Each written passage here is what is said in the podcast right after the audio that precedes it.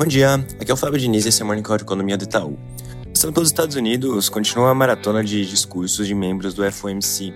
Ontem foi a vez do diretor Bullard, que apresentou um tom bem duro, mencionando, por exemplo, que mesmo em um cenário mais otimista, os juros precisariam ir para cima de 5%, enquanto já num cenário menos otimista e mais duro, na verdade, os juros poderiam inclusive acabar indo para a região dos 7%.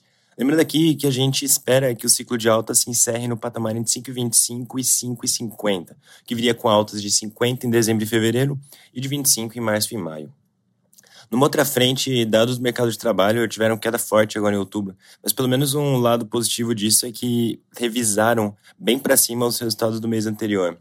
Também continuam saindo as sondagens regionais de manufatura, que até aqui sugerem que o ISM deve mostrar algum recuo agora no mês de novembro. Passando rápido pela China, ontem mais medidas de flexibilização de regras de controle de Covid foram anunciadas, como por exemplo remoção do limite de pessoas em teatros ou eventos nesses moldes em áreas que estão sem surtos.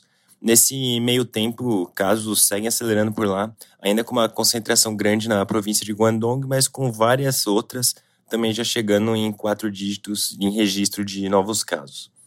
No Brasil, o noticiário segue quase que inteiramente concentrado nas discussões da PEC, mas agora num ritmo um pouco mais lento, dado que de sexta-feira os parlamentares costumam cumprir agendas nos próprios estados e não em Brasília.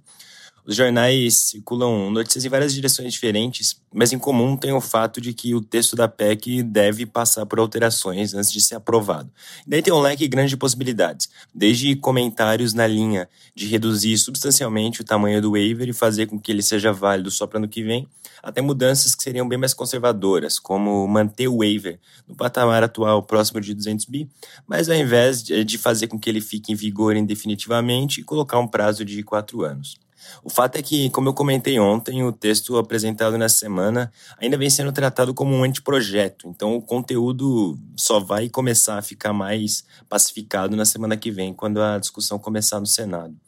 Um outro tema que, de certa forma, é bem relacionado a isso tudo é que ontem o vice-presidente eleito, Geraldo Alckmin, deu uma entrevista em que ele falou que simplesmente não tem possibilidade de o governo não ter responsabilidade fiscal.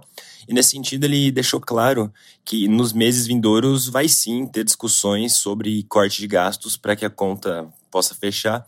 E um outro ponto que ele destacou bem claramente foi que a reforma tributária vai ser uma prioridade no governo. E essas declarações todas do vice-presidente são de fato temas que a gente vai precisar acompanhar muito de perto nas próximas semanas. Inclusive, devem ser parte constante do discurso de quem quer que seja escolhido como ministro da Fazenda.